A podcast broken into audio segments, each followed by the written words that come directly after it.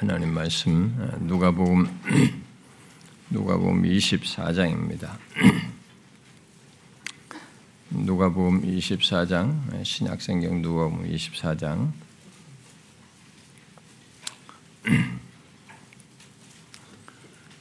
오늘은 이제 주로 44절부터 49절의 내용에서의 그 내용으로 주로 얘기할 텐데 우리가 지난주에 읽었던 25절부터 27절부터 해가지고 연결해서 읽어봅시다. 25절부터 27절, 내가 27절 읽으면 여러분들은 44절로 넘어가셔서 49절까지 교독해서 읽어봅시다. 이르시되 미련하고 선자들이 말한 모든 것을 마음에 더디 믿는 자들이여 그리스도가 이런 고난을 받고 자기의 영광에 들어가야 할 것이 아니냐 하시고 이에 모세와 모든 선자의 글로 시작하여 모든 성경에 쓴 바 자기에 관한 것을 자세히 설명하시니라.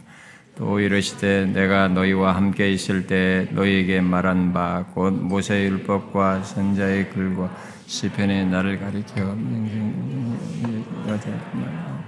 이것이라 하시고 이에 그들의 마음을 열어 성경을 깨닫게 하시고 또 이르시되 이같이 그리스도의 고난을 받고 제3일에 죽은 자 가운데서 살아 또 그의 이름으로 죄 사함을 받게 하는 회개가 예루살렘에서 시작하여 모든 족속에게 전파될 것이 기록되었으니 너희는 이 모든 일에 증인이 다 하십시다. 볼지어다 내가 내 아버지께서 약속하신 것을 너에게 보내리니 너희는 위로부터 능력으로 입혀질 때까지 이 성에 머물라 하시니라. 아멘.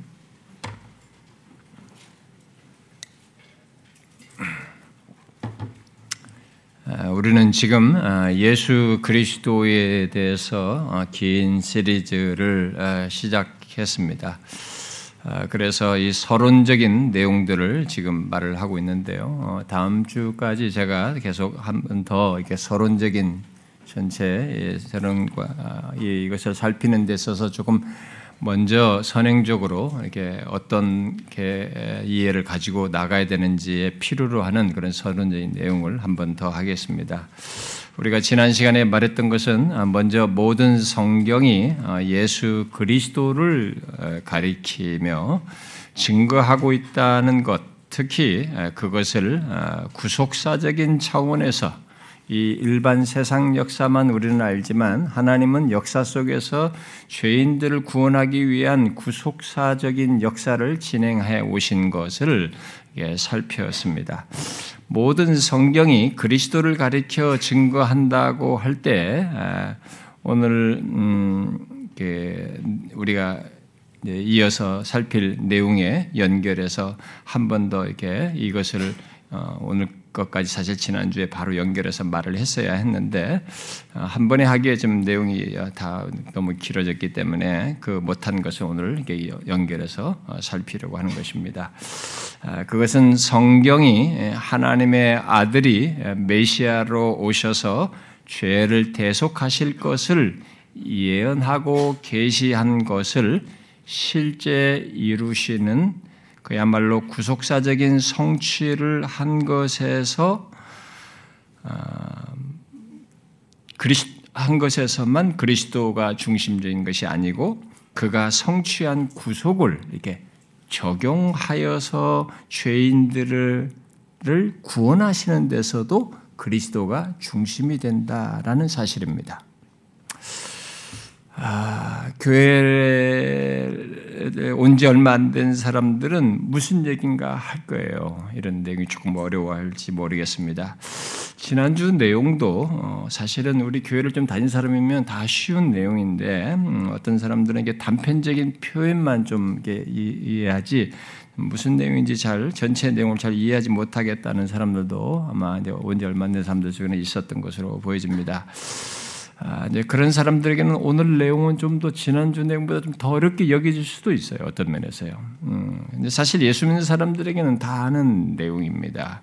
아, 는 내용이지만 지금 제가 말하는 이런 이해 구도를 갖는 것이 중요한 겁니다. 이제 우리가 성경을 갖다가 자꾸 단편적으로만 이해하고 성경의 문자, 글자만 몰지 이게 성경이 어떤 각각의 내용이 성경 전체 속에서 어떤 구조를 가지고 있냐, 전체 문맥이 어떤가를 먼저 알아야 되는데 그렇게 하지 않고 단편들만 문자만 보니까 뭐 한 단어 가지고 이 뜻이 뭐네 뭐네 이렇게 한다면 이것이 전체를 엮여서 봐야 되는데 그런 것이 안 되니까 이제 이런 부분을 설명하면 좀 어려워합니다. 그래서 성경 한 구절 읽고 거기에 문자 뜻을 말하면서 윤리적으로 적용하면 그냥 끝이에요. 그러니까, 그러니까 일반 종교 수준밖에 안 되는 그런 내용을 우리가 이제 지식적으로 듣고 알게 되는데요.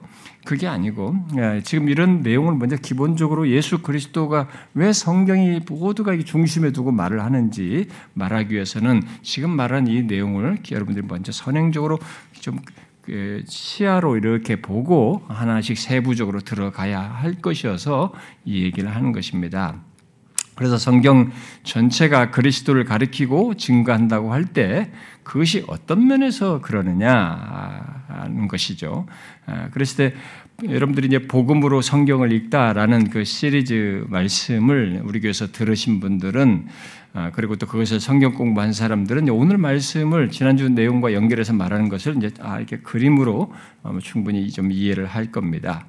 모든 성경이 그리스도를 중심에 두고 그를 가리킨다고 할 때 그 내용 속에는 지난주 내용만이 아니고 어, 구속 역사 속에서 그 역사를 진행하기 위해서 그 모든 것을 그리스도를 중심으로 구속 그 역사 속에서 구속을 성취하는 이것만을 그리스도 를 중심에 두고 말하는 것이 아니고 오늘 내용에서 함, 내용을 이제 함께 지금 이제 이어서 말할 이 내용을 함께 내포해서 말을 하는 것입니다. 아, 예수님은 아, 모든 성경이 자기를 가리켜 말한 것을 여기 우리가 앞에서 읽었습니다만은 설명하시는 중에 아, 십자가에 달려 죽으시면서 죽으시기 전에죠. 예, 죽기 전에 그리스도가 고난을 받고 자기 영광에 들어갈 것을 말한 것을 이렇게 상기시켜 줬어요. 상기시켜 주면서 성경에 자신이 와서 죄를 대속하는 죽음을 당한 것을 죽음 죽임을 당할 것을 말한 것들이 마침내 성취됐다. 내가 십자가에서 죽고 이게 이렇게 지금 살아난 것을 통해서 성취되었다라고 이렇게 제자들에게 말을 해 주었습니다. 그야말로 모든 성경이 그런 구속사적인 의미에서 자기를 가리켜 기록했고 그것을 마침내 이루어졌는데 그것이 성취가 마침 됐는데 그것을 더디 믿는 것을 죽, 죽, 십자가 달린 거 죽는 거 보고 그냥 끝났구나 하고 가버린 이들에 대해서 그렇게 더디 믿는 것을 지적하시면서 모든 성경을 들어서 이 모든 성취를 자세히 설명을 해 줬다라고 말하고 있습니다. 그 설명은 분명 구약의 많은 예언과 예표, 예시들을 하나님의 아들이 성령으로 동정녀 마리아를 통해서 잉태되어 나시고 흠없는 하나님의 어린 양으로 준비되어 실제로 죄를 대속하신 죽음과 함께 부활하심으로써 모든 것을 이루셨음을 알게 하는 설명이었을 것입니다. 아, 우리는 지난 시간에 그렇게 구속 아, 구약 성경에서 그리스도를 가리킨 것에 그런 구속사적인 성취를 개관적으로 얘기를 했습니다. 곧 구약의 여러 언약이든 뭐 절기든 제사든 예표든 대제사장이든 선지자든 왕 등이든 다양한 예표 예시 등을 다 이루심으로써 구속사적인 성취를 했다라는 내용이었습니다. 바로 그런 맥락에서 예수 그리스도는 모든 성경의 중심에 있고 핵심적인 내용인 것이죠. 그런데 모든 성경이 그리스도를 가리켜 증거한다고 할 때 그 내용 속에는 그런 구속사적인 성취까지만 말하지 않고 그것에 연결해서 예수 그리스도를 중심에 두고 계속 말하는 내용이 있다, 있는 것입니다. 이제 한꺼번에 말했어야 할 내용을 지금 제가 덧붙이는 겁니다. 어, 계속 말하는 내용이 있습니다. 그것은 부활하신 주님께서 그의 제자들에게 오늘 읽은 본문 44절의 말씀을 하시고는 49절까지 이어서 말한 것이 그겁니다. 49절까지. 뒤에서 자기가 죽으시고 부활하시고 이것 고난 받으시고 모든 걸 구속을 성취했다. 거기까지만 말하지 않고 뒤이어서 더 덧붙이죠. 예수님께서 뭘 얘기하십니까? 모든 성경이 자신을 가리켜 말한 것은 이루어져야 한다고 한 것에 한 것이 고난받고 죽으셨다가 부활하심으로 구속사적인 성취를 한 것으로 그 말하고 나서 그들의 마음을 열어 성경을 깨닫게 하시는 내용으로 지금 계속 말하고 있는 것입니다. 뭐예요? 이 세상을 죄에서 구속할 메시아 곧 그리스도가 고난받고 3일 만에 죽은 자 가운데서 살아나심으로 구속을 성취하신 것과 함께 이어서 덧붙인 내용 뭡니까? 사람들이 예수 그리스도의 이름으로 죄 사함을 받게 하는 회개가 예루살렘에서 시작해서 모든 족속에게 전파될 것이 기록되었다라고 말한 것입니다. 주님은 그것을 설명해 주신 겁니다. 자신이 구속사진 걸 성취한 것만이 아니고 성취한 것이 성취한 것으로 인해서 죄사함을 받게 되는 일이 이 온 땅의 사람들에게 있게 된다는 것. 구속의 적용이에요, 그게. 우리가 구속의 적용이라는 이런 말을 쓰는 겁니다. 결국 죄사함을 받아야 할 사람에게 그리스도께서 성취한 구속을 적용하시는 것까지 그래서 구원 얻는 것까지 성경이 그리스도를 가리켜 말하면서 기록하고 있다는 것입니다. 그러니까 모든 성경이 그리스도를 가리켜 말할 때 그 내용 속에는 그리스도께서 성취한 구속을 죄인들에게 적용하여 결국 죄사함 받는 것, 구원받는 것까지 연결해서 포함하여 말하고 있다는 것입니다.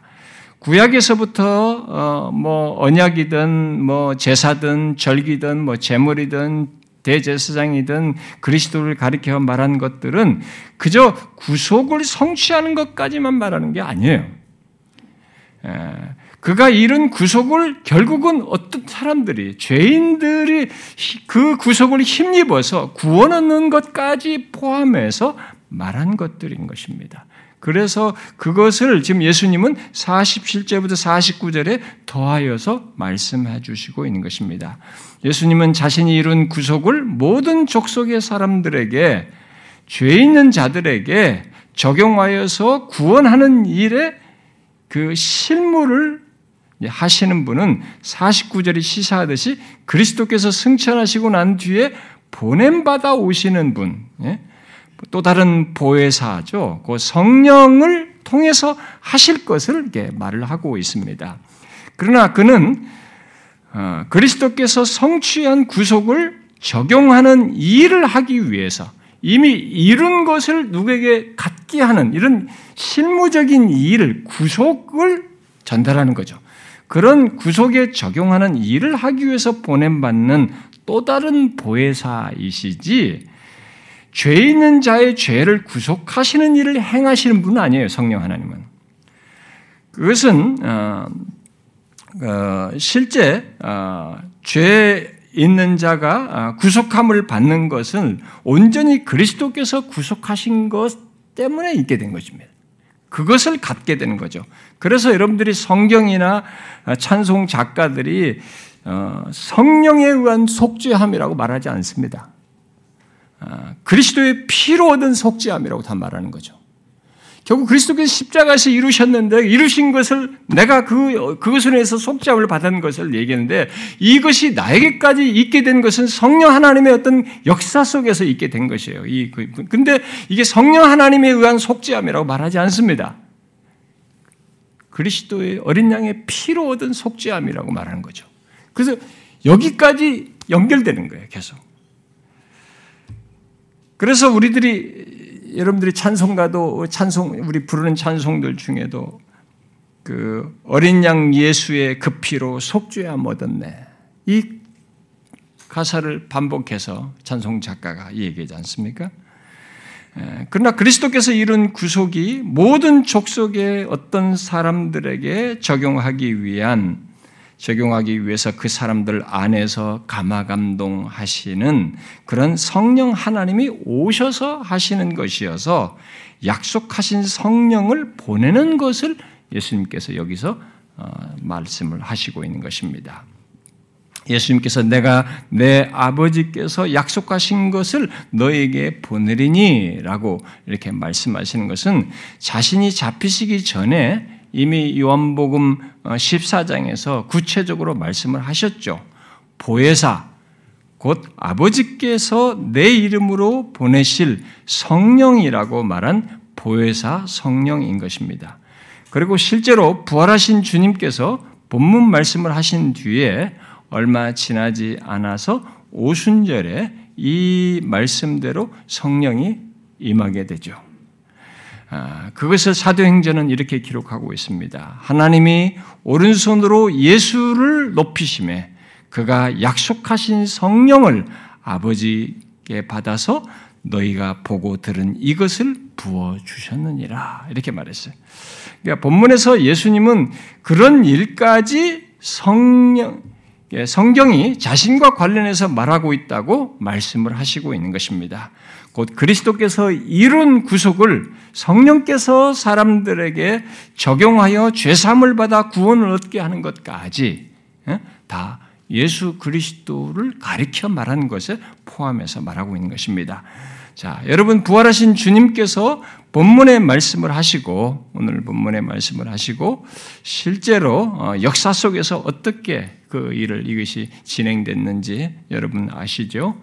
아, 오늘 본문 말씀을 하신 뒤에 승천하십니다. 부활하시고 난 다음에 이제 예, 부활 이후에 40일이 지난 다음에 승천하시죠. 승천하시고 얼마 있지 않아서 약속한 대로 오순절에 약속하신 성령을 부어 주심으로 오순절을 지키러 이게 예루살렘에 모인 사람들, 특히 각국에 흩어진 디아스포라죠. 유대인들이 흩어져 있는 각 지역에 흩어져 있는 유대인들이 여기에 또 많이 왔죠. 아, 유대인들까지 예수님께서 이 땅에 오셔서 행하시고 이루신 것을 베드로의 설교를 통해서 듣습니다. 듣고는 자신들의 죄를 자각하게 되죠. 그러면서 형제들아 어떻게 하면 좋겠는가? 우리가 어찌할꼬라고 아, 반응할 때에 아, 그렇게 하는 것 속에서 실제로 이들이 회개함으로 죄삼을 받고 구원 얻는 일이 예루살렘에서부터 일어납니다. 그래서 처음 이 설교를 듣고 믿는 자가 3천이나 되었다 그랬어요. 나오면 5천 명 더 늘어나고 이렇게 됩니다. 예루살렘. 그 예루살렘으로부터 시작됩니다. 이 말씀대로 오늘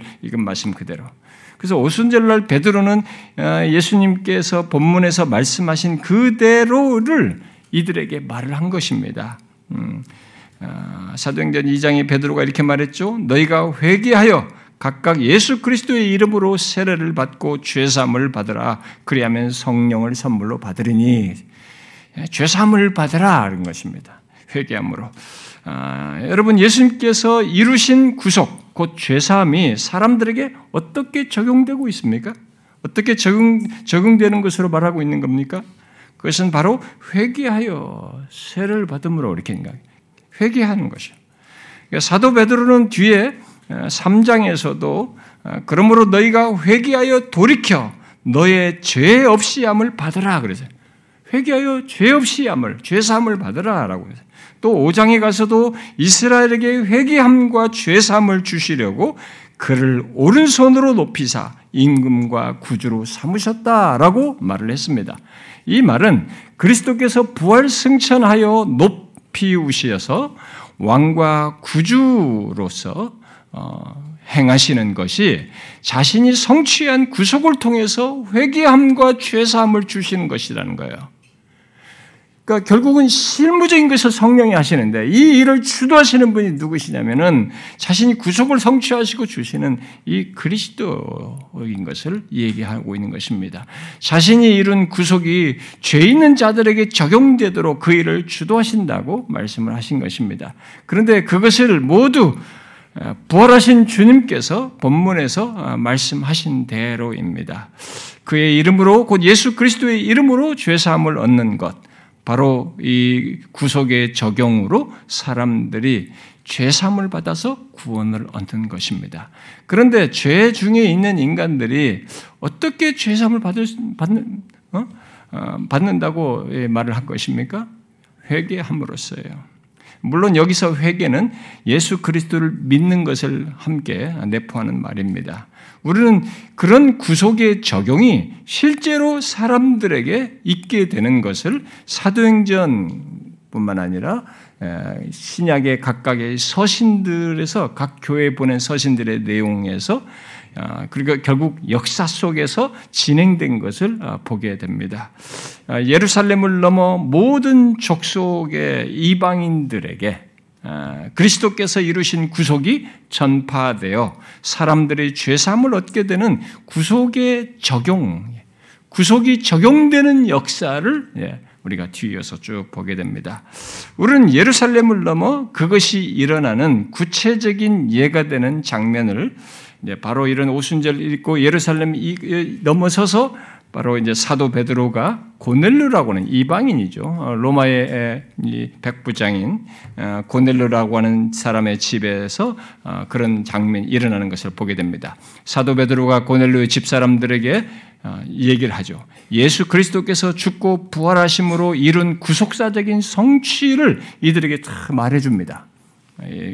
지난주에 말했던 그런 내용을 얘기하는 거죠. 아, 그러니까 그러면서 우리에게 명하사 백성들에게 전도하되 하되 하나님이 아, 살아있는 자와 죽은 자의 재판장으로 정하신 자가 곧 이 사람인 것을 바로 예수 그리스도를 말한 거죠.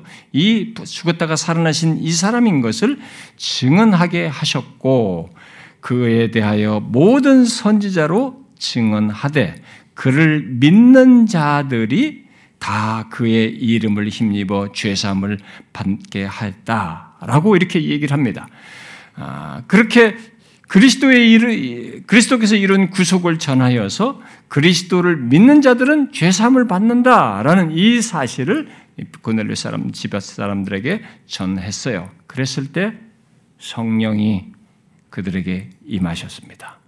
예, 오순절에 임하는 것처럼 일단은 아, 그 자기들에게 임했던 그런 성령이 이들에게 임하셔요. 그래서 진실로 이 사람들이 예수를 믿게 됩니다. 이방인인데 아, 그리고 세례를 받게 됩니다. 그야말로 그리스도께서 이루신 구속이 그들에게 적용되어서 죄사함을 받게 됩니다. 또 바울도 어, 이 복음을 복음을 전 BCD 안독에서 복음을 전하게 되는데 거기에서도 똑같은 방식으로 사람들이 예수 그리스도를 믿어 죄 사함을 받는 것을 보게 됩니다. 아, 바울이 먼저 어, 거기서도 예수 그리스도를 통한 구속의 성취를 먼저 쭉 얘기합니다. 지난주에 말했던 것 같이 그리스도를 통해서 이 구속이 성취되었다라는 것을 얘기해요. 그리고 결론적으로 이렇게 덧붙입니다. 그러므로 형제들아 너희가 알 것은 이 사람을 힘입어 바로 죽었다 살아나신 바로 이 예수 그리스도를 힘입어 죄 사함을 너에게 전하는 이것이며 또 사람을 힘입어 이 사람을 힘입어 예수 그리스도를 힘입어 믿는 자마다 믿는 자마다 의롭다 하심을 얻는 이것이라 이렇게 말했어요. 결국 그리스도께서 이루신 구속을 전하는 가운데 믿는 자들에게 그것을 그 예수 그리스도를 믿는 자들에게 있게 된 것이 무엇인지를 명확히 말해 주는 거예요. 바로 죄 사함이었어요. 의롭다 하심과 함께 설명하고 죄 사함이었습니다. 곧 예수 그리스도께서 구속을 성취하신 뒤에 성령의 임하심 속에서 실제로 예루살렘으로부터 시작해가지고 예, 퍼져나간 거죠. 어, 고넬로 이방인들에게도 있게 됐고 나중에 바울이 저는 비시디아 안독에서 쭉 이방인 지역으로 모든 족속에게로 복음이 전해지면서 믿는 자들이 그리스도께서 이루신 구속을 소유하게 된 거죠. 죄사함을 받게 된 거죠. 구원을 얻게 된 것입니다. 그리스도께서 이루신 그것이 실제 그 사람의 것이 된 겁니다. 바울은 에베소에서 음, 그런 일이 있게 된 것을 이렇게 에베소 사람들에게 그렇게 있게 된 것을 이렇게 진술합니다. 우리는 곧 바울을 포함해서 예수 그리스도 는 에베소 교회 그리스도인들을 두고 말하는 것입니다. 우리는 그리스도 안에서 그의 은혜의 풍성함을 따라 그의 피로 말미암아 속량 곧 죄삼을 받았느니라 그랬습니다. 어, 죄와 사망 아래 있는 이 사람들이 그리스도께서 이루신 구속의 수혜자가 되어서 죄삼을 받았다는 것입니다. 바로 하나님이 이 땅에 오셔서 흠없는 하나님의 어린 양으로 십자가에 달려 죽으심으로 죽으시고 부활하심으로써 이루신 그 특별한 구속, 전 우주적인 단일한 사건이죠. 하나님이 이루신 이 놀라운 구속의 수혜자가 되었다는 것을 그렇게 말하고 있습니다. 우상을 섬기, 섬기며 죄 가운데 살던 그들이 곧 죄와 허물로 죽어 있었고 세상 풍조를 따라서 살고 있었고 또 이 공중권세 잡은 자를 따라서 살고 있었고 육체의 욕심을 따라서 지냈던 이들 본질상 진노의 자녀였던 이들이 하나님이 마침내 오셔서 이룬 이 구속의 수혜자가 되어서 죄삼을 받게 되었다. 이렇게 얘기를 하고 있는 것입니다. 그것은 단지 아, 바울이 전한 이 복음을 듣고 그들에게 있게 된 일입니다. 성령의 감화 감동하심 속에서 예수 그리스도를 믿음으로 있게 된 것입니다. 아, 그 역사는 예루살렘으로부터 시작해서 실제로 이렇게 예배소로 쭉 확장돼서 나가듯이 모든 족속에게로 이어서 나타났습니다. 아, 그리고 골로새 교회 사람들에게도 그와 같은 일이 일어났는데 바울은 그것에 대해서 이렇게 간단하게 진술합니다. 그 아들 안에서 우리가 속량 곧 죄사함을 얻었도다. 바로 이 표현이 그리스도께서 이루신 구속의 적용을 잘 설명해 주는 말입니다. 분명 어떤 사람이 복음을 듣고 예수 그리스도를 믿는 과정에 성령의 임재가 있는 거예요. 그 사람에게 성령이 임하셔서 그 사람을 감화 감동하는 것이 있지만 그래서 그 사람이 회개하고 믿는 것 믿는 것에서 성령의 역사가 있지만 우리가 죄 사함을 얻는 것을 말할 때 성령은 그 아니, 성경은 그 아들 안에서라고 이렇게 말을 하고 있는 것입니다. 그 아들 안에서 죄 사함을 얻는 것이다. 바로 그리스도께서 이루신 구속 때문이라는 거죠. 그 구속으로 인해서 죄 사함을 받고 구원받는다라는 것입니다. 그래서 에베소서 1장에서 우리 그리스도인들이 죄 사함을 받은 것을 말할 때 그의 피로 말미암아 이렇게 말하는 겁니다. 그리스도의 구속 때문에 죄삼을 받았다는 것입니다. 죄 있는 인간의 구속, 결국 그로 인한 죄삼을 받고 구원 얻는 것을 말을 할 때에 성경은 창세기부터 계시록까지 모두 그리스도 안에서 얻게 되는 것으로 말을 하는 것입니다. 결국 그리스도께서 우리 죄를 대속하시는 구속의 성취뿐만 아니라 자신이 성취한 그 구속의 적용을 통해서 사람들이 구원 얻게 된다는 것. 그것도 이 땅의 모든 족속에서 그런 일이 있게 된다는 것을 계속 연결해서 말하고 있는 것입니다. 그래서 성경은 사람이 죄삼을 받고 구원을 받는 것을 말할 때 예수 그리스도를 주 예수 그리스도를 믿음으로 또 그 그리스도 안에서 예수 그리스 예수 주 예수 그리스도 안에서 또는 그리스도로 말미암아 그리스도와 함께 이런 등등의 표현을 쓰는 것입니다. 그러니까 우리들이 죄삼을 받고 구원받는 것과 연관지어서 쓸 때 그리스도를 이렇게 다 다양한 용어로 연결해서 얘기하는 것이죠. 그 주 예수 그리스도를 믿음으로서만 가능하기 때문에 그를 믿음으로 그와 함께 그로 말미암아 그 안에서 이렇게 말한 거죠. 사도 베드로는 구약의 요엘서에서 말한 것이 예수 그리스도 안에서 그대로 성취된 것을 그 오순절의 현장에서 성취되는 것으로 말하면서 그 요엘서를 인용하면서 말할 때 그 인용이 바로 지금 예수로 바로 연결해서 말을 하는 거죠. 그러면 이렇게 말했습니다. 누구든지 주의 이름을 부르는 자는 구원을 얻으리라. 구약에서 주 똑같이 여호와의 이름을 부른 자에게 구원을 것인데 여기서 바로 주의 이름을 부른 자 이분이 바로 예수 그리스도로 얘기하는 거죠. 그리고 베드로는 뒤에 사도행전 4장에서 예루살렘의 종교 지도자들에게 구원과 관련해서 이렇게 말했습니다. 다른 이로서는 구원 얻을 수 없나니 천하 사람 중에 구원받을 만한 다른 이름을 우리에게 주신 일이 없느니라 그랬어요.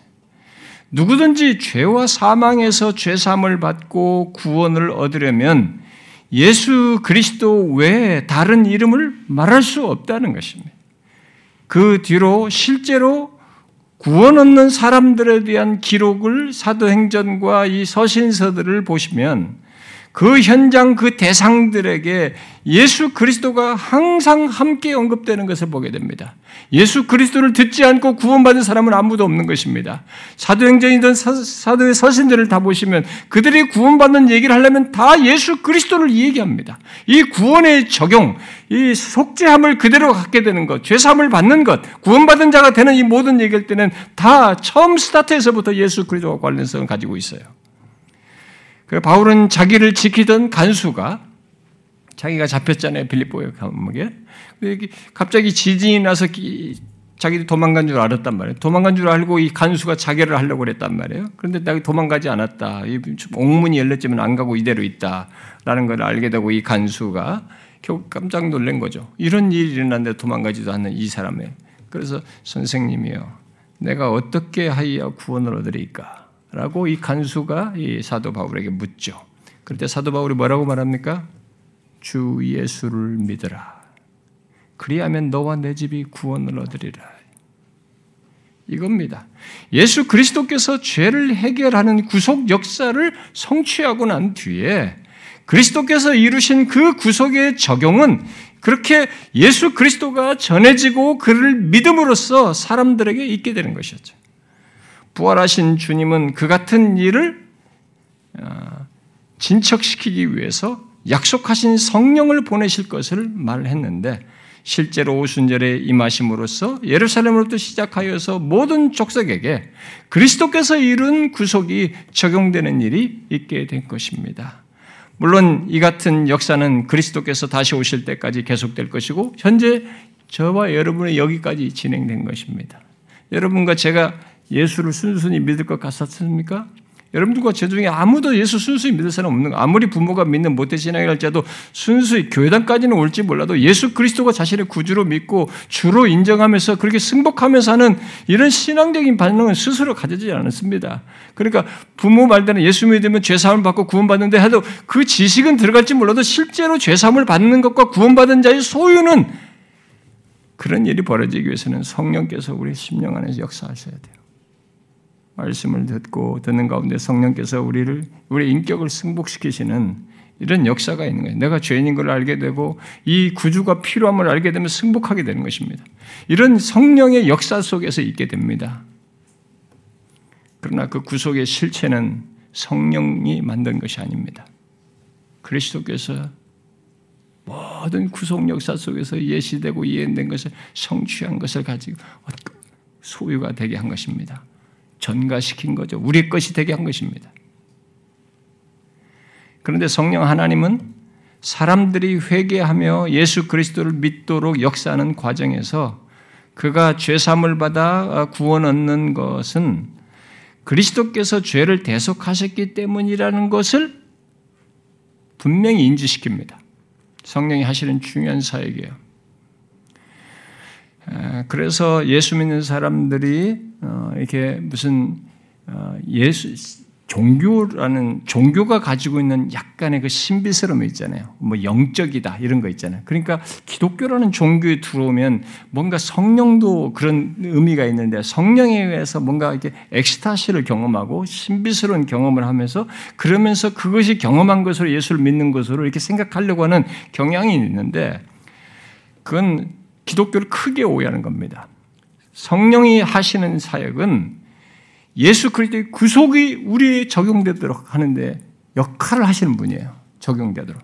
그렇기 때문에 그가 이 일을 하시는 데 있어서 우리가 죄삼을 받아 구원하는 것은 그리스도께서 죄를 대속하셨기 때문이라고 하는 것을 바로 그리스도의 피로 말미암았다는 것을 확고히 알게 하십니다. 그래서 정상적인 성령에 의한 역사를 입은 사람이면 내가 이렇게 구원을 받은 것은 내가 죄 사함 받은 것은 예수 그리스도 때문이다. 그의 구속 때문이다라고 하는 정상적인 인지가 있게 되는 겁니다. 거기에 대한 반응과 찬송과 고백이 있게 되는 것입니다. 이렇게 하는 것이 성령께서 하신 정상적인 사역이에요. 그래서 신약 성경이 빈번하게 말한 대로 믿는 자는 자신이 히브리서 2장 말씀대로 그리스도와 함께 태어나고 또 로마서 6장 말씀대로 그리스도와 함께 죽고 살리신 바 되고 또 에베소 3장 말씀대로 그리스도 예수 안에서 함께 상속자가 되고 또 함께 지체가 되고 또 함께 약속에 참여한 바가 되었다는 것. 또 에베소 2장 말씀대로 그리스도와 함께 살아나고 일어나고 하늘에 안침받았다는 것. 또 골로새서 3장 말씀대로 장차 그리스도와 함께 영광 가운데 나타난다는 것. 그리고 로마서 8장 말씀대로 그때까지 그리스도 안에서 하나님의 사랑 안에서 끊을 수 없는 자라고 하는 것을 증거하십니다. 다 성령이 하시는 거예요. 그렇게 구원의 모든 것, 구원받은 현재의 위치 그리고 장래의 위치는 모두 그리스도 안에서 얻는 것임을 보게 하시는 거죠. 그리고 그리스도께서 이루신 구속으로 말미암아 죄 사함을 받아 구원받은 자가 이 땅을 사는 동안 죄로 인해서 생기는 문제에 대해서는 승기하신 부활 승천하신 그리스도께서 계속 자신이 이룬 구속에 근거하여서 중보하심으로써 여전히 그리스도 안에서 최종 구원으로 나아가는 경험을 하게 하십니다. 만일 이것이 없다면, 곧 그리스도께서 하나님과 우리 사이에서 중보하시지 않는다면, 그 누구도 죄사함 받은 자로서 최종 구원에 이를 수 없습니다. 최종 구원에 이를 자는 아무도 없습니다. 곧 구속의 적용이 온전할 수가 없는 것입니다. 그래서 히브리서 기자가 7장에서 이렇게 말했죠. 예수는 영원히 계심으로 그 제사장 직분도 갈리지 아니하느니라. 그러므로 자기를 힘입어 하나님께 나아가는 자들을 온전히 그렇죠. 온전히 구원하실 수 있으니 이는 그가 항상 살아계셔서 그들을 위하여 그랬습니다. 이런 사실은 이 땅에 육신을 입고 오신 하나님의 아들 예수 그리스도가 죄를 대속하시는 데서도 유일한 중보자이시지만 그뿐만 아니라 그가 이룬 구속을 적용하여서 온전히 구원을 얻는 데서도 유일한 중보자이심을 우리에게 말해주는 것입니다. 그래서 예수 그리스도에 대해서 말할 때 우리는 이 같은 중보하시는 이 중보자를 이 두 측면의 중보자를 함께 생각하게 돼요. 이제 살피게 될 것입니다. 상세하게 살필 것입니다. 그래서 우리가 예수 그리스도에 대해 살핀다라고 할 때 다른 말로 표현하면 하나님이 육신을 입고 오셔서 이 땅에 육신을 입고 오셔서 바로 하나님과 우리 사이가 우리 사이의 중보자가 되셨다는 것을 살피는 것이기도 합니다. 유일한 중보자거든요.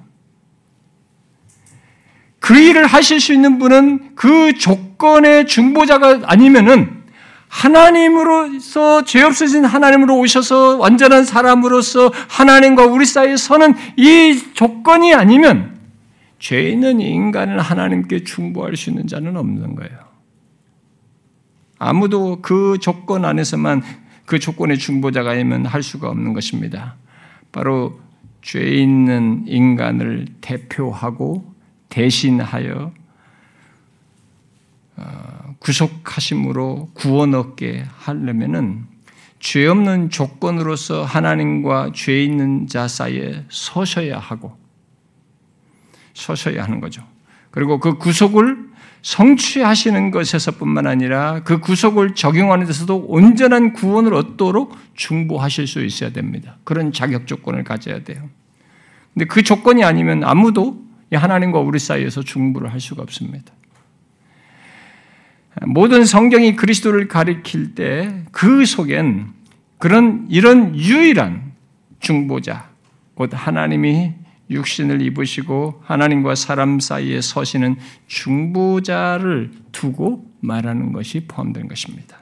사실 이 내용이 핵심이죠. 결국 우리는 예수 그리스도를 살필 때 바로 그런 중보자로서의 그분의 위격을 살피게 되는 것이고, 그리고 그런 중보자로서 유일하게 하실 수 있는 그분이 하신 사역을 우리가 살피게 되는 것입니다. 바울이 디모데전서 2장에서 어, 이분에 대해서 명확히 진술하죠. 하나님은 한 분이시요. 또 하나님과 사람 사이의 중보자도 한 분이시니 곧 사람이신 그리스도 예수라 그랬습니다. 예수 그리스도가 하나님과 사람 사이의 유일한 중보자이신 이유는 다른 것이 아닙니다. 그것은 그가 죄를 대속하는 유일한 자격과 조건을 가지고 계시기 때문에 그런 거죠.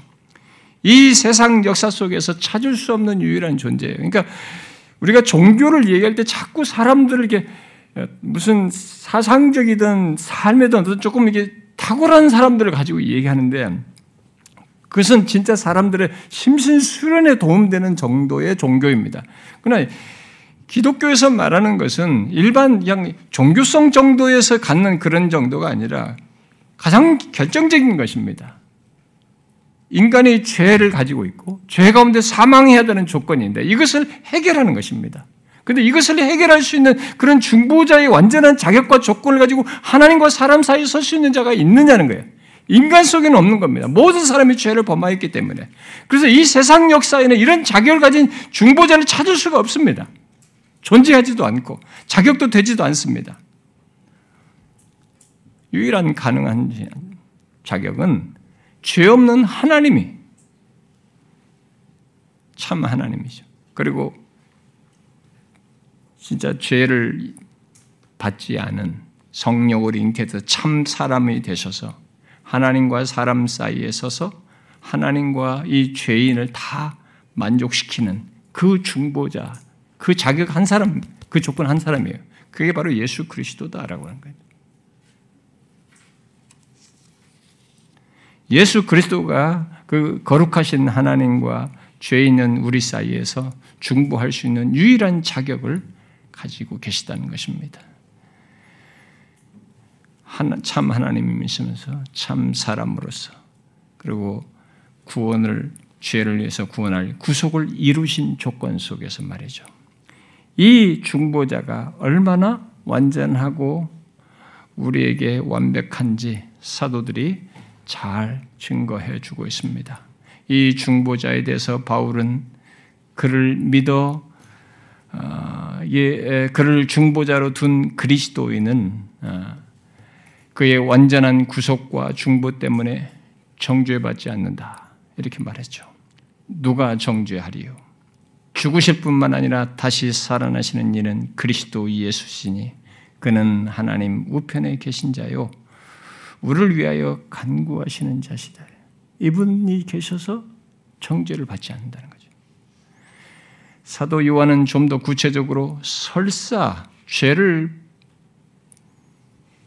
죄삼을 받고 난 뒤에 죄를 범하는 일이 있다 할지라도 그 죄, 죄 문제에 대해서 그리스도께서 우리의 중보자로서 하나님 앞에서 자신이 이룬 구속의 근거에서 우리를 위해서 태어난다고 하시면서 이렇게 말했죠. 만일 누가 죄를 범하여도 아버지 앞에서 우리에게 대언자가 있으니 곧 의로우신 예수 그리스도시라.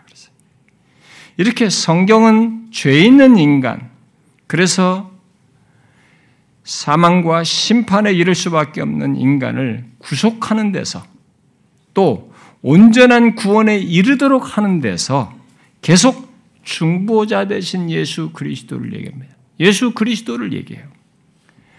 우리는 앞으로 그러하신 예수 그리스도 곧 유일한 중보자로서의 그분의 위격과 사역을 하나씩 살피게 될 텐데 익숙하게 생각하면 안 됩니다. 이건 유일한 그분을 우리가 살피는 것이기 때문에 거기에 걸맞는 이해와 반응을 해야 됩니다. 습득된 무슨 공부된 지식처럼 얘기하는 것이 아니라 그분에 대해서 걸맞는 인격적인 암과 반응을 가져야 돼요. 왜 성경 전체가 그를 중심에 두고 말하는지, 그 모든 의문과 답은 그가 하나님과 사람 사이의 중보자로서 그런 위격을 가지, 하나님이면서 참 사람인 이런 위격을 가지시고 구속을 이룬 중보자로 서신 것에서 모든 문제의 의문이 답이 다 풀리게 됩니다. 그런 중보자로 오셔서 역사 속에 성취하시고 지금까지 지금 오늘 본문에서 말한 것처럼 그 구속의 적용에 의해서 이렇게 세상이 진행됐습니다. 우리는 거기서부터 극동인 여기까지 전달돼서 우리는 그 혜택을 받게 되었어요. 그래서 지금 우리는 이 구속 중보자 되신 예수 그리스도로 인해서 그 구속이 적용되어 죄삼을 받은 자로 이렇게 있습니다. 예수 믿는 우리들은 지금. 이런 중보자가 오셔서 있게 된 것이에요.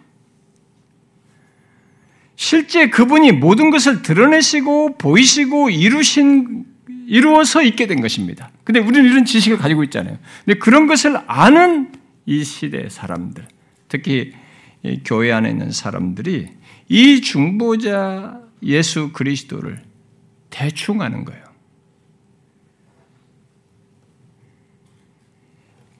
중보자로서의 이 땅에 그분의 존재의 나타남과 계시 행하심 이 증거들 이런 놀라운 하나님의 계시와 하나님의 증거를 우리가 대충 알아버리는 거예요. 그것은 이 어마어마한 이 존재에 대해서 모독이에요. 그 기묘하고 놀라운 중보자, 참 하나님이시면서 참 사람으로서 우리의 죄를 구속하시고 지금도 중보하시는 것을 죄를 범하는 구 죄사함을 받는 당 조건인데도 우리가 죄를 범하는 이 나를 지금도 중보하시고 대언하는 이 놀라운 일이 이 기이하고도 놀라운 일이 실제로 있단 말이에요. 그래서 내가 구원이 가능하고 구원이 온전히 이루어지는 일이 가능하게 되는데 이런 일을 실제로 행하시는 이분의 존재와 사역을 행하신 것에서부터 현재 진행으로 하시는 이것, 지금 그 존재가 그대로 실제 있어서 됐단 말이에요. 근데 이 부분에 대해서 우리가 너무 모호하다는 겁니다. 예수 믿는 우리들이 이 유일한 중보자를 일단 지식적으로 알고 있어요. 아니, 그와 깊은 관계 속에 있죠. 그렇지 않으면 우리가 구속함을 받지 못하니까요. 문제는 모든 성경이 예언하고 예표하고 예시한 그분이 구속을 성취하시고 그것을 우리에게 적용하여서 갖게 하시며 그의 계속된 중보 속에서 그 은혜를 그 혜택을 입고 있는 우리들이 그 귀한 중보자 예수 그리스도를 실제 모습 그대로 알지 못해서 그분과의 깊은 관계를 못 누린다는 겁니다. 그것이 오늘날 예수 믿는 사람들의 문제인 것입니다. 너무 얄팍하게 자기 예수 믿어서 구원받았다. 단순 논리예요. 성경을 아무리 읽어도 그 단순 논리 하나 가지고 있는 거예요. 그래서 이 중대한 사실이 결정적인 실체가 건너뛰어 버립니다. 너무 놀라운 이 중보자를 얄팍하게 한다는 것입니다. 만약 우리들이 모든 성경이 그렇게 중요하게 말하고 가리키는 예수 그리스도를 제대로 알고 본다면 그의 존재 나타남에 대해서 어떤 반응이 정상적으로 가질 수 있을까요? 성경에 하나의 샘플이 있습니다. 사도 바울이에요. 사도 바울이 디모데에게 보낸 편지에서 이렇게 말했습니다. 자기의 지나온 삶이 어떤 자였는지를 얘기한다가 이렇게 말했어요. 미쁘다. 모든 사람이 받을 만한 말이요. 그랬습니다. 아니, 모든 사람이 받을 만한 말이 어떤 말인가? 이렇게 덧붙입니다. 그리스도 예수께서 죄인을 구원하시려고 이 세상에 임하셨도다.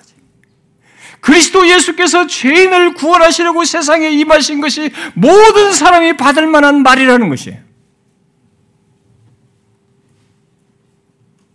모든 성경이 중요하고 중점적으로 말하는 것의 핵심이 마침내 일어났다는 것입니다. 그리스도 예수께서 죄인을 구원하시려고 세상에 임하시는 이 놀라운 혁명적인 가장 놀라운 사실이 실제로 일어났다는 거예요. 여러분은 이 사실을 이 사실로 놀란 적이 있습니까? 하나님이 그리스도께서 이 세상에 죄인을 구원하고 오셨다는 이 사실로 여러분들 놀라셨어요? 이것보다 기이한 일이 없다는 생각을 하십니까? 뭐 그것이 뭐가 그리 놀랍다는 거야? 라고 만일 한다면은 여러분은 우리를 죄에서 구원하시기 위해 오신 예수 그리스도 그 유일한 중보자의 존재를 아직 모르고 있는 것입니다. 아닙니다. 진실로 이 세상의 모든 역사 속에서 이 유일한 중보자의 존재를 아는 것보다 인간에게 소중한 것은 없습니다. 그리고 그를 알면 그 이상으로라도 놀랄 수 있는 거죠. 우리가 예수 그리스도를 제대로 아는 것은 그가 왜 이 세상의 유일한 소망이고 또 죄와 사망에서 구원하는 일을 할 수 있는 유일한 자격자인지 하나님이 육신을 입고 오심으로 참 하나님과 참 사람이신 으로서 유일한 중보자로서 죄를 대속한 유일한 구속자인지 이 아는 이것을 아는 것으로부터 시작하는 겁니다.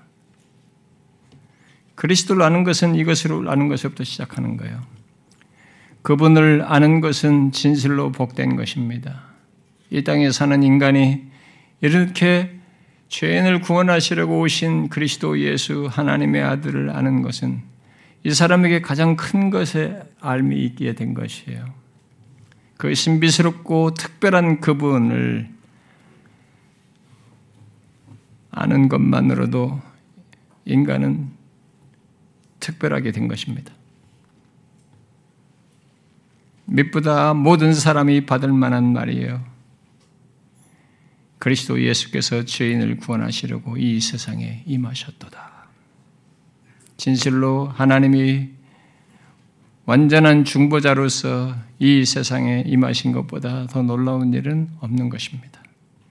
그것보다 특별한 일은 이 세상에 없습니다. 사람이 인정하든 안 하든. 그리고 그것보다 기쁜 소식은 이 세상에 없는 것입니다. 우리는 그것을 알고 예수 그리스도를 보아야 됩니다.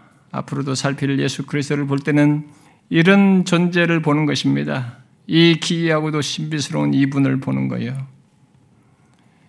하나님이 인성을 취하시고 죄인을 구원하시는 그 유일한 일을 행하신 너무너무 놀라운 사실을 보는 것입니다.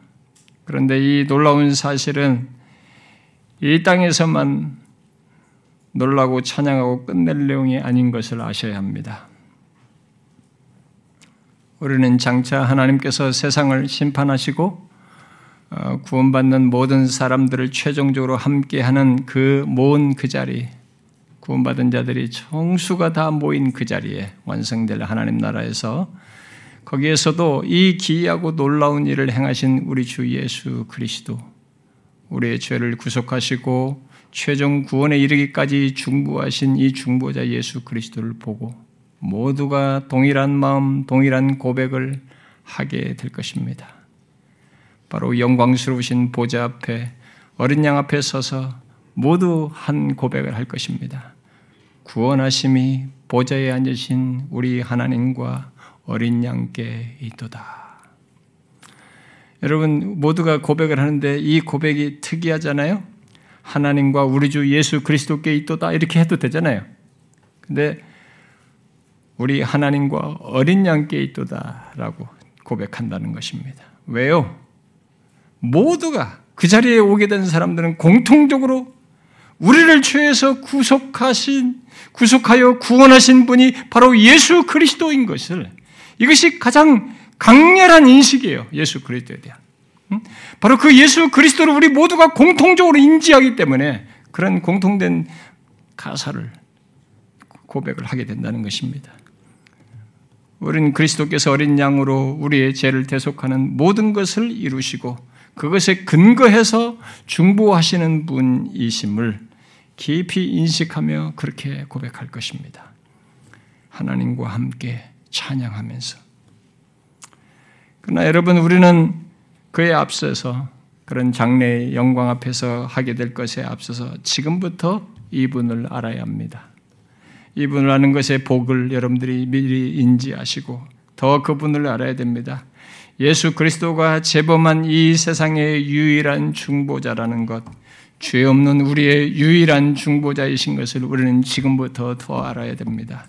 더 알미 무엇인가 우리에게 영향을 미쳐야 됩니다. 우리를 통해서 또 세상에까지. 그러나 우리는 이것의 실체를 아는데 너무 어, 얄팍하고 미미합니다. 그의 존재와 그가 이룬 사역과 어, 지금 행하시는 걸 있는 그대로 우리는 충분히 알지 못합니다. 그의 중보로 죄사함을 받고 지금도 하나님께 담대히 서면서도 그 모든 것을 가능케 한 그리스도의 존재와 그의 사역, 그 중보를 우리는 충분히 알지 못해요. 우리는 너무 내가 받는 그 혜택만, 받은 은혜만 생각하는 경향이 강합니다. 예수 믿어서 구원을 받았다, 죄사함을 받았다. 이 결과에 너무 우리는 집중되어 있어요. 사실 이것이 놀랍습니다. 이것이 좋습니다. 그러나 정상적이라면 아까 말했죠. 성령이 하시는 일이 뭐냐면 계속 그리스도와 함께 성령이 우리가 죽고 살고 그리스도 안에 있고 계속 그쪽으로 가게 자기를 드러내질 않아요. 우리의 구원을 얘기할 때 계속 그리스도와 연 관시켜서 우리에게 알게 하신단 말이에요. 그러니까 정상적이라면 결과만 생각할 것이 아니라 우리가 믿는 그 무한한 혜택과 복과 은혜를 갖게 하신 중보자, 우리 주 예수 그리스도를 여기에 우리가 사실 더 놀라야 되거든요. 여기 더 마음이 집중돼야 되거든요. 이 결과로 인해서 여기에 더 집중돼야 되는 거죠. 그리고 그분과의 관계가 나에게 가장 복된 줄을 알고 그것을 지금부터 갖는 것이 얼마나 복된지를 알고 이게 사는 것이에요. 여기에 우리는 그래서 그분을 더 아는 것에 더 집중돼야 되는 거죠. 예수 민자의 신자의 삶은 뭐냐? 예수 그리스도로 말미암아 구속함을 받고 나서부터 출발해 그 그리스도를 더 깊이 아는 것입니다. 그분과의 관계 속에서 알미 깊어지는 것입니다. 이것은 수도를 닦듯이 돌을 닦듯이 묵상하는 것에서 아는 그 정도가 아니에요. 이미 제가 빌립보 3장에서 말했다시피 그리스도를 담는 것이에요. 그리스도와 함께 하는 것입니다. 그 삶으로 계속 연결되는 겁니다. 그리스도로 하는 것은. 성경 읽는 것만으로 말하는 것은 아니에요. 그런데 이 출발에서 우리의 얄팍함을 깨기 위해서 이 중보자에 대해서 우리는 더 알고자 해야 됩니다. 여러분, 우리가 받은 혜택뿐만 아니라 이 혜택을 주신 분을 더 아셔야 됩니다. 그것을 구하셔야 합니다. 수동적이면 안 됩니다. 여러분들이 수동적이면 수동적인 것만큼 알면 얄팍해집니다. 그리고 거기서 멈춥니다. 신실로 이 놀라우신 중보자, 유일한 중보자, 그가 나와 관계가 있어요. 그가 이런 구속을 내게 줬습니다. 내가 그분과 묶여 있습니다. 내가 가장 사랑하면서 알아야 할 대상입니다. 여러분과 제가 부부로 엮이고 이 세상에 살아도 몇십 년밖에 안 됩니다. 그분은 영원히까지 가서 보좌에 앉으신 그 하나님과 그 어린 양께 찬양하게 되고 그를 즐거워할 것입니다. 잊을 수 없는 대상입니다. 영원히 세세토록 찬송할 대상이에요. 그를 알아야 되는 것입니다. 여기에 마음을 쏟으셔야 됩니다. 저와 여러분이 그럴 수 있기를 바라고요. 그런 인생 여정이 되길 바랍니다. 기도하겠습니다.